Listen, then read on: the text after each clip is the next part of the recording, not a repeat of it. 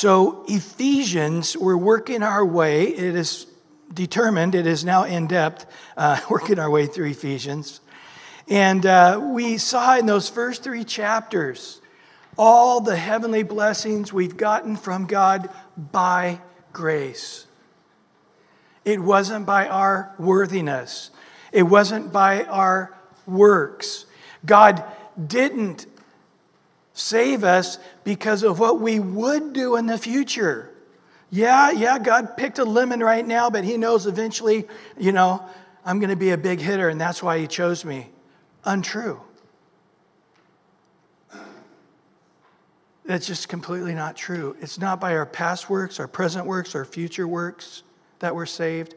It's not of ourself of the past, ourselves of the present, ourselves of the future.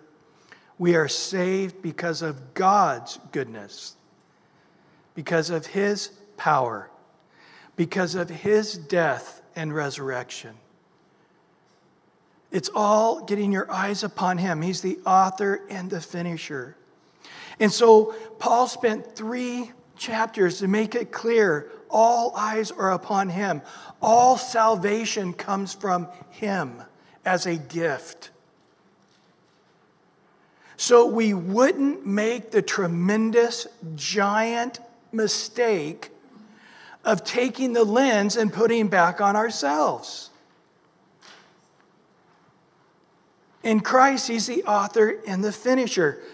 All religions of the world, people say, How do you know the difference? Christianity sticks out like a sore thumb. All religions of the world focus on man. Most of them focus on man right at the beginning.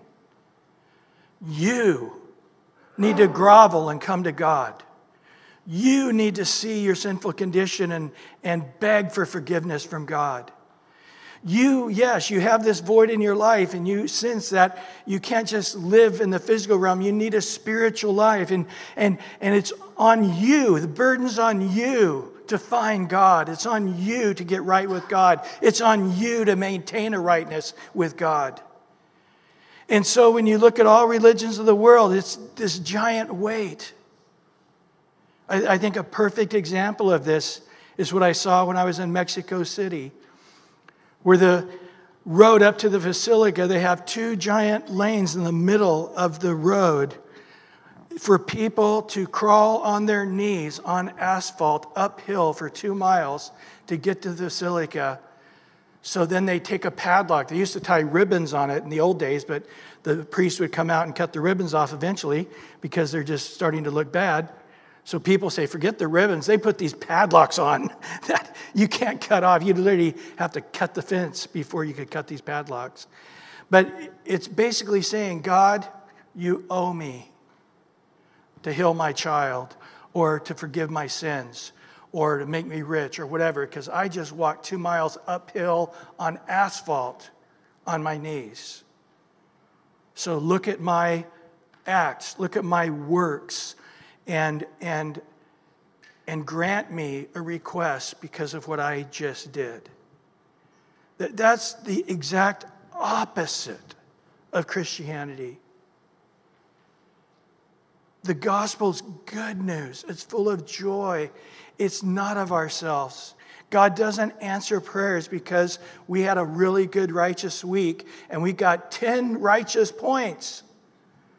That means you can get from a low degree prayer to a medium level prayer answered. Or you could save those 10 points and try for two weeks in a row. Then you could ask for a much more serious prayer so you want to cash them in this week, or you want to see if you can make it two weeks in a row? Now, I'll just let you know if you do mess up, oh, those last 10 points go away too. This is the weird thinking of man. And the Bible tells us over and over again it's a relationship. My kids could act horrible and I love them. Oh my goodness. And if they thought in their head because they've been acting bad this week that my love for them has gone down, they're wrong. and when I see them struggling in some area of their life, I want to embrace them and love them and help them in any way I can. Humanly, we're limited. God's not limited. So when they were teenagers and they, they didn't like their bodies and they were wanting to get stronger or lose weight or whatever, it's just, oh, I, I, they're struggling with your flesh. I love you. Or if they're having a hard time with some sin in their life as a human dad, I, I didn't want to, I can't believe you. Just stop it. That's the answer, you know. Just say no. I, I just, oh Lord, pray, praying harder for them. My love for them grew, or just my focus was on them more. This is the way our God is, like the prodigal son's dad. Every day he went out and looked down that long road to see if his son might return. And he had a robe with him, a ring with him, sandals with him. He wanted to make sure when his son walked into town, there would be no schism and rumors. No matter how tragic his son had let his life go, he walked into town, he was going to look like he had succeeded. Nice robe, ring, sandals, all intact. That's grace. Where our sin abounds, what? His grace abounds more. Do, do we understand this? So it would be tragic if we took the next three chapters of Ephesians and focused on ourselves. As he says, you know, we've been covering the topics of honesty and anger, today, stealing, and our tongue. To say, okay, now God is basically passing us the baton. Okay, I died on the cross, I paid for all your sins, I cleaned you up. Now I'm passing you the baton. It's up to you now to start doing righteously. That is not happening. There's no baton passing. Because our, in our flesh, there is no good thing. And if there was one thing we could do to screw it up, is anybody here thinking they might not screw it up? Because you come up and start preaching. Adam and Eve, what did they have? Just on all the planet Earth, out of the trillions of trees, out of the gazillion different types of fruit, don't eat one fruit. Can you believe that? And they messed it all up. That's us in our human nature. And I might add that Adam and Eve didn't have sinful flesh at that moment. they had a leg up on all of us, and they still did the one thing. There was only one thing you could do to mess it up, and they did that one thing. That's why it says in Romans 4 that Abraham learned it wasn't of his flesh, but of the work of God, so he could have his salvation sure for himself and to all those who believe. So we are saved by getting our eyes on Lord and saying, You love me. You've called me. You bore my sins on the cross. You died. You rose again. Your Holy Spirit's in the world convicting men of sin and righteous judgment, and you're drawing us to yourself out of your power, out of your word, out of your love. And, and when we come unto you, you put robes of righteousness upon it. You take this heart of, of flesh or a heart of stone and turn it into a heart of flesh. You cause our spirit now to long for you and want to do your will. And now, in this sinful body, what do I do? I just keep looking to you and your grace. His forgiveness, His love, His mercies that are new every morning, His faithfulness. Even when we're not faithful, doesn't say we're struggling with faith. We have no faith. We are faithless. He remains faithful because that's, that's, we get our eyes on him. He's the author and what? The finisher. How is this thing going to end well for us? We get our eyes on him for salvation. 10 minutes later, one day later, 10 weeks later, 10 years later, 50 years later, however long we live, we keep our eyes on him and we never take our eyes off his grace, his mercy, his love, his kindness, his goodness as our shepherd. If the shepherd comes back with one less sheep, who gets in trouble? The sheep or the shepherd? Jesus said, I am the good shepherd, and all that come unto me are in my hand, and of them I lose what? nothing. All who come unto me are in my Father's hand, and none shall perish. He's greater than all. John 3 16. You believe in him, you will not perish. You will have everlasting life. He's not toying with you. He's not making this blanket, all encompassing statement with a bunch of footnotes. Whoever believes in him will not perish, but have everlasting life. He, he's not toying with you. He's not saying, okay, well, that's the upfront statement, but now you got to read the 300 fine print footnotes. You, you don't perish, you have everlasting life if, if, if, if, if, if, if, if, if, if, if, if, if. If you go to church, if you pray enough, if you read the Bible, if you stop sinning, if you do start sinning, clause 21.a says that you might lose it, or, or maybe I didn't save you to begin with, and that's what you're proving by this. And there's no toying. There's no toying with you. But we've got to keep our eyes upon Him to have the feeling of assurance and to have the joy of our salvation. So get your eyes on our shepherd. He's our father. you fathers, being evil, know how to give good gifts to your children. How much more will your heavenly Father give good gifts to those who ask him? God, here's my gifts.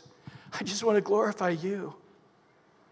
To whatever degree I'm loving you with my heart, my mind, my soul, my strength, I want to love you before I die and leave this human body. I want to love you a million times more than I love you today. Me and my wife just had our 38th anniversary this week. And, uh, and we have the same conversation every year. I, I love you more now than I ever did before. And it's, it's sort of almost a joke to think on the day we got married that we loved each other.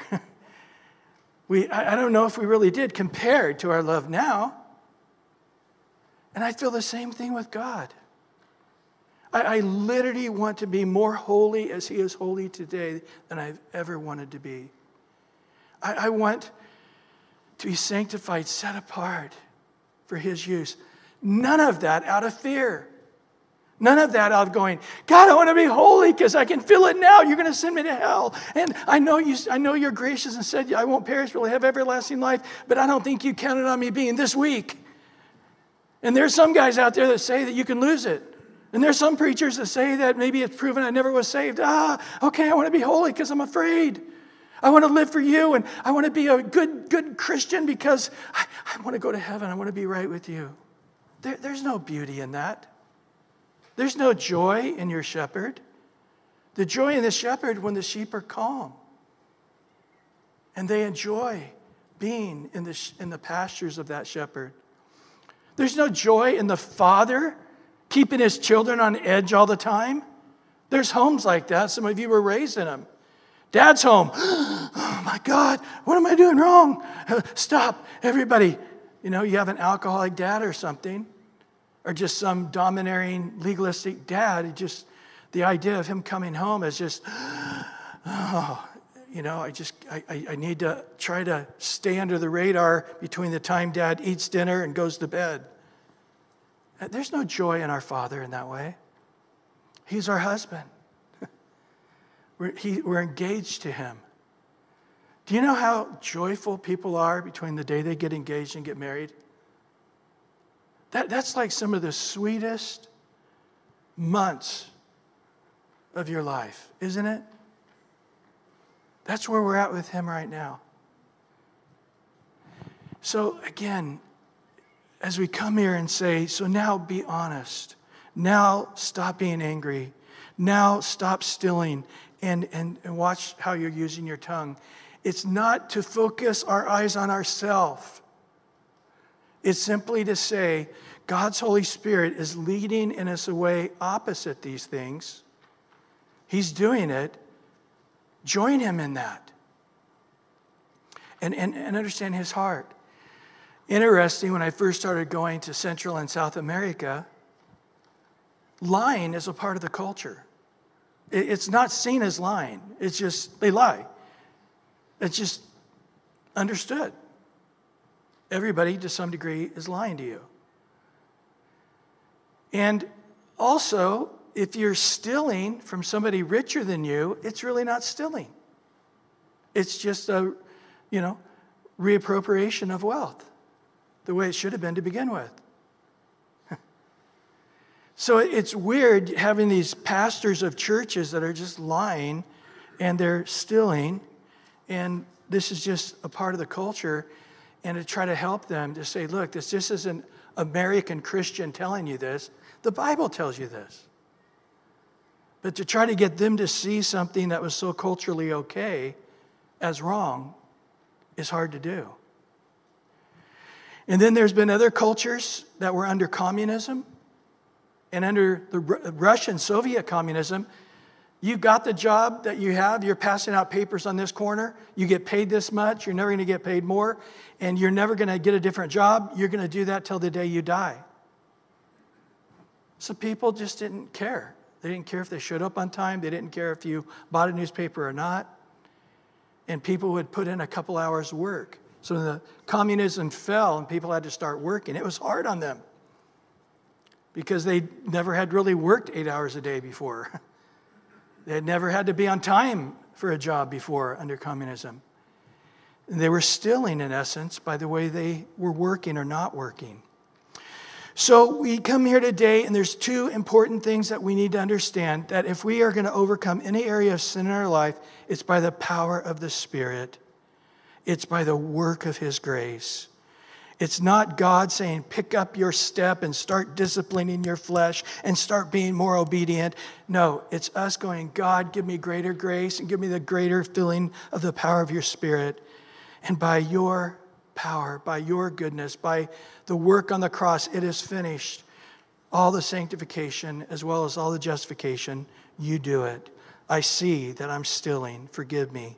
Now, by your power, give me the strength to overcome this area that's in sin, that's flesh, that is wrong.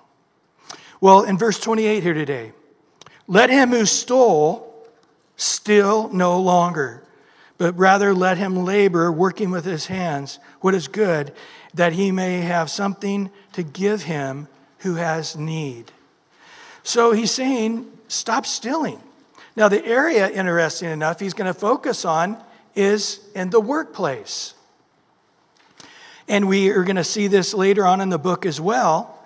But in the workplace, you can steal from your boss by not working the way you should, having bad work habits, or uh, not having a strong work ethic, just doing the bare minimum. And another way of stealing is by pilfering, by taking something that wasn't yours at work because your boss isn't paying you what you should. So I'll just go ahead. I had a guy, friend of mine, that owned a grocery store, and it wasn't shoplifters he was worried about. It was people that worked there that would literally take 10 boxes of diapers because, you know, he doesn't pay him what he ought to. I'm owed these 10, you I'm owed these 10 giant boxes of diapers. That was the problem. And he's, in essence, saying, don't, don't steal from your boss just because you think you deserve more money than he's paying you, or don't leave early and have somebody else click your time clock because you're, you're deserving of it uh, and he's not paying you what he should pay you. Matter of fact, um, in Titus, he, he tells us the believers there who are leaders to tell them no more pilfering, that they may adorn themselves with the doctrine of Christ in the workplace. You say, man, I want to be a witness at work. Be honest. Get there early. Work hard. I, I had a boss, and, and he taught me when I worked at a like a chick, Kentucky Fried Chicken. It was called the Chicken Shack. He said, if you're here 15 minutes early, you're on time. But if you get here on time and now you're finding your robe and you're washing your hands and you're getting ready, you're, you're actually late. And I carried that with me through all my jobs. Get there 15 minutes early, you're really on time because you got to get your brain wrapped around it and get stuff going. And if I start five minutes early or whatever, that's okay. But if I start five minutes late, I'm stealing. In the same way, don't start a half working the last hour of your shift. I'm getting out of here, man. I'm just sort of standing around until I can punch the clock. These are things that, that he is saying that if you are being diligent to be honest and to say, I'm here to make my boss money. I've been in many stores and trying to find people help me to find an item, and they're just like, nah, you know, it's down that aisle. I don't care if you find it or not, I get paid the same either way. Well, your job is there to make that company money, not to stand around and be a human being doing nothing and frustrating all the shoppers. But yet, there's people that do that. They'll hang out in the back of the store and, and uh, play cards, smoke cigarettes, and, and take a 15 minute break that lasts 45 minutes. Don't, don't still in the workplace. Secondly, we don't want to be stilling by unwilling to work at all. matter of fact, in Thessalonians, he says there are some who are walking disorderly, and one of the ways is they're not working, just looking for handouts. They had an interview the other day with a group of people on Venice Beach who are living on the beach. And, and they thought they were going to find some, one thing, a bunch of insane people, but they found one group after the next going, Oh, no, I'm, I'm from St. Louis. I just heard we could live on the beach for free and no rules and all the marijuana we can smoke. So we all saved up our money, packed, packed everything we could, and we're just out here basically living in the Wild West. And they found that over and over again. We're here because it's a possibility. That's human nature. If I, if I owned a hamburger truck and I said hamburgers with french fries, with mustard and relish, and, you know, and I put on there hamburgers with Nutella chocolate, peanut butter, and uh, sardines. You know how many people would order that just to go, it's on the menu. Might try it, see what happens. This is our human nature. And there are ways, the culture, and we may have read this Second Thessalonians 3 and other times saying, oh, people not wanting to work. I'm trying to picture that. picture it no more. It's, it's a, literally a disease destroying California. And I saw a girl the other day, a teenage girl the other day, and she had on her shirt, it said, Common sense, it's my superpower. and I thought, well, you know, it would, you know, it would cure the homeless problem? Common sense. And that ain't going to happen in California. Or at least not by the current administration. So, common sense is what we need there. But there he says, here's a little common sense if you don't work, you don't eat. Wow. Do, you realize that? If people living downtown LA and Venice Beach, nobody fed them, they would have to go somewhere to find food. But basically, we're enabling it, and that's exactly what they're saying. I need a bottle of water, it's right over there. I need a new set of clothes, right over there. I need a doctor, I, they come by, I just see the guy and get some medication. And the, good, good people come out here from all the different places and feed us, and man, we're, we're, we're everything we need is right here. Why would we leave? Well, if they gave you a place to live, it's not going to be on the beach. this is what these people are saying. It's like, yeah, duh. I, I live in a place that's also not on the beach. Um, and if I could, I would. But nevertheless, he, he says here very plainly another way of stilling is stilling from the body of Christ by you putting the burden on everybody else to help you financially rather than you working. A third way we can still is by not paying our taxes. Now, I'm not saying don't take an advantage of every legal loophole you can. I, I think that's being good stewards. Not giving your money to the government these days is good stewardship. But uh, rather having as much money as you can to give to missions, give to buying Bibles with the Gideons. They'll put a Bible in every hotel room in the world they can. There you go. Second, or Matthew 22, 21, Jesus actually said um, to him, Caesar, he said, Who's the coin? Who's the picture on the coin? He said, Caesar's. And he said, Render therefore to Caesar the things that are Caesar's. But interesting, the next thing he says ties into point number four don't rob God with your tithes and offerings. And Jesus actually says that in Matthew 22, 21. But give to God the things that are God's. Guys, if you read Genesis to Revelation, here's, here's what you will see honor God with the first, the best, the top of everything. That's it. I remember on our honeymoon night, we got into the hotel and we just got on our knees by the bed and, and we just said, God, we, we give you our bed. Lord, we give you our life together. In every area of our life, Lord, we want you to be first. And nobody told us to do that. We didn't read that in a book. We just had a, had a guy the other week invite him to church. Well, I, you know, I, I, I do stuff here and there, and I, and I often work on Sundays. He's his own boss. He can make schedule the way he wants. And I said, Well, honor God with the first of your week. That's why we meet on Sunday. We give him the first of the first of the week. That's why we meet Sunday morning, mornings rather than nights. We're giving God the first, the best.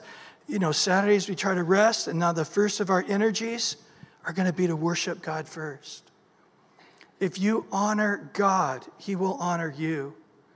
If you will give God the first, the best. This is the last book of the Malachi. People were just tired. It's hard to walk uphill to Jerusalem. It's hard to go there. It's hard to have to. And God finally says, I'm wearing you out. I, am t- I'm sorry that it's wearing you out singing to me. I'm sorry I'm wearing you out by praying to me. I'm sorry that it's wearing you out having to give tithes and offering. I mean, you imagine if God said, hey, give me 50% and you live on 50%. We wouldn't have questioned it. He's God, right? But what does he do? He says 10%. And yet people are then trying to shave that 10% down to 8% or 7% or 4%. And it's like, guys, it's really a, such a minimal amount. We should immediately say, that's, that's ridiculous, God to give you the top 10%, that's, that's not fair to you. Here's an offering. And God makes that allowance for that offering. In Malachi 3, he, he says, You've robbed me. They're going, How can you rob God? He said, In tithes and offerings, you've robbed me.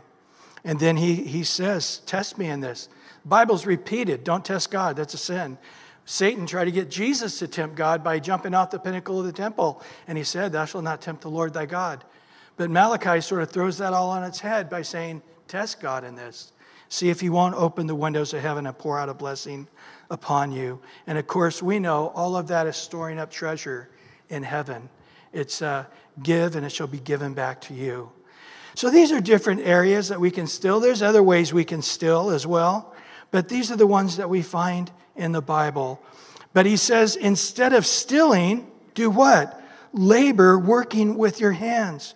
He's going to go into this in, Mount, in Ephesians 6, where he says, Work is unto the Lord. And if your boss isn't paying you, God will give you the reward you should have got when you get to heaven. Work is unto the Lord. I might just make a note that overworking is also a sin. In Psalms 127, 2, it says, It's vain for you to rise early, to sit up late, to eat the breads of sorrows, for he gives his beloved in their sleep or in the, their rest. In Proverbs 23, 4, do not overwork to be rich. And he goes on to say, Those riches will make wings like an eagle and fly away.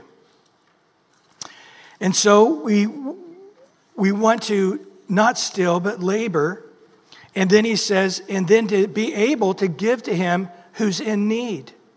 In Proverbs 11, 24, 25, there is one who scatters yet increases more. There's one who withholds more than is right and leads to poverty. The generous soul shall be made rich, and he who waters will be watered himself. And there's other proverbs on that. So, what do we see in this verse on stilling? The negative is don't still. The positive is have a giving spirit. Work, labor with your hands. And why? The reason why? So you'll have a giving spirit and give to Him uh, and who's in need and, and be able to give that which is right to God in our tithes and our offerings, putting God first and giving to man. And, and this is uh, God's plan that you'd have, instead of a stilling spirit, more and more and more, to have a giving spirit. I'm going to work hard and ask God to bless the work of my hands so I can have surplus money to help out others. Well, in verse 29, also put off speaking corruptly. In verse 29, let no corrupt word proceed out of your mouth, but what is good for necessary edification, that it may impart grace to the hearers. The word corrupt is literally like a fruit going rotten. Don't have rotten, stinking language. And in chapter 5, we're going to see neither filthiness nor foolish talking nor coarse jesting, that all these things that uh, the world has no qualms about doing. Don't you be a part of it. So we're, we're really at a disadvantage when it comes to our tongue, right? Because we are in human flesh. And in Romans 3, it tells us our default human condition. In Romans 3 13, their throat is an open tomb. With their tongues, they also practice deceit. The poison of asps is under their lips, whose mouth is full of cursing and bitterness. In James 3, verse 6, the tongue is a fire, a world of iniquity. And he goes on to describe it, how it just brings great damage, starting like forest fires. In Matthew 12, Jesus tells us that out of the abundance of the heart, the mouth speaks, and it's not good. And by those words, corrupt words, will be held accountable for in the day of judgment a lack of reward, or in speaking healthy, good words, a reward.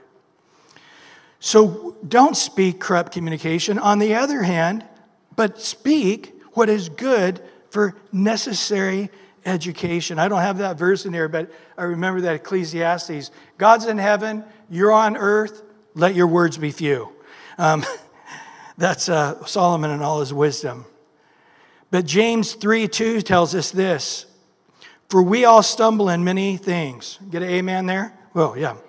Uh, but in verse 3 2, if anyone does not stumble in word, he is a perfect man, able to bridle the whole body. Wow. If you have the ability to hold your tongue, every other sin in your body is, is small in comparison to this big one. In James 1:26, if anyone among you thinks himself religious but does not bridle his tongue, deceives his own heart, and is religious is useless. David prayed in Psalm 141:3, Set a guard, O Lord, over my mouth. Keep watch over the door of my lips. I need you to put a couple of angels, one on the right side of my mouth and another on the left side of my mouth, and just make sure nothing stupid comes out of it. Boy, we, who would like those kind of bodyguards?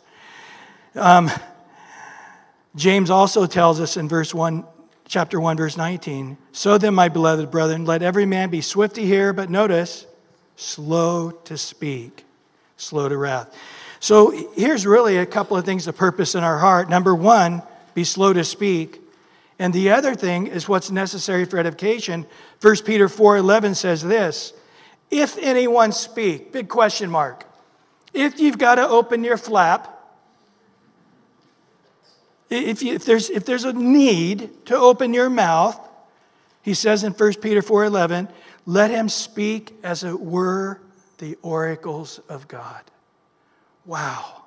That just penetrates deep into my soul every time I read that verse. So, how is it how is it that we're to speak the words in the exact right words in the right moment. Oh, how good that is. The Psalms and the Proverbs talks about that. Psalm 71 8, let my mouth be filled with your praise and with your glory all day long. There's a good reason to open your mouth. Proverbs, David's son Solomon, who learned a lot of smart things from his dad, in Proverbs 15 23, a man has joy by the answer of his mouth. And listen to this a word spoken in due season. How good it is. Proverbs 25 11. A word fitly spoken is like apples of gold in settings of silver. I might just make a note in balance of that. That Ecclesiastes 3:1, Solomon goes on to say, in everything, there's a season, a time for every purpose under heaven. And then he says in verse 7, a time to keep silent, but then there's also a time to speak. So it's equally wrong to not talk when you should talk. Do you understand? So to, so to think, this is simple. I'm just going to have the doctor sew my mouth shut with a little sippy straw. I need to lose weight. And uh, I'm going to be really fruitful. No, no, no. It's not about keeping your mouth shut always. It's just when you do open it, let it be to edification. But then to realize there is a time that to not be speaking is also sin. Well, finishing up here, the last phrase of that, verse 29, that it may impart grace to the hearers. I love what it says about Jesus. They're observing Jesus, and everybody bore witness, the multitude, as they saw this young carpenter come back to Nazareth. They're listening to Jesus speaking, and it says they marveled at the gracious words which proceeded out of his mouth. They all were just going, Oh, it's just healing. Oh, it's grace and mercy and kindness. Oh, wow. He was just gracious. And it tells us in Colossians 4 so let your speech always, always be with grace, seasoned with salt, that you may know how you ought to answer each one. So the negative here in verse 29 is let no corrupt word proceed out of your mouth. The positive is let the words come out of your mouth that bring edification, and the reason why, that we may impart grace to the hearers. There's why you need to open your mouth, because the world needs truth, right? And peop- the Bible says you'll know the truth, and the truth will set you free. But people also need not just truth, they need grace and truth. Yes, they need to hear their sinners, but before they hear their sinners, they need to hear that Christ loves them and that He died for them and rose again to take care of all their sins. We need grace and then truth. And Lord, we thank you for your word this morning and just the exhortation to continue to keep our eyes upon you. That you started this, our eyes are on you. In the middle of this, our eyes are on you. And when we're breathing our last, our eyes upon you. You are the great God, our Yeshua, God, our salvation. We cannot save ourselves. Our works cannot save ourselves. We cannot improve ourselves by the works of our flesh, not spiritually anyway. That that which is going to change the heart and to love you more and to walk more righteously and holy in you, it's by the power of the Spirit and by the work of your grace deeper in our hearts and our lives. If you're here today and you're getting it today, you're realizing, you know, I've, I, it's me. I'm that other kind of religion, beating myself up and walking in fear and anxiety, trying to approve, to be approved by God, trying to get God to love me, get God to forgive me, get God to please me. To, and out of fear and anxiety, you're trying to, to seek God and going to church and praying so you're not blackballed by God. That's not the true gospel, that's another gospel. The true gospel, just like the thief on the cross, Jesus, Lord, remember me when you come into your kingdom. Jesus said, Today you'll be with me in paradise. His testimony in heaven is not of myself, it's not of my works. It was just a gift of God, and it's true for all of us. By faith alone, I believe in you, Jesus. I need a Savior. I am a sinner. And I believe now because your word says that I shall not perish, but I will have everlasting life. And Lord, strengthen us all in your grace this day. In Jesus' name, amen.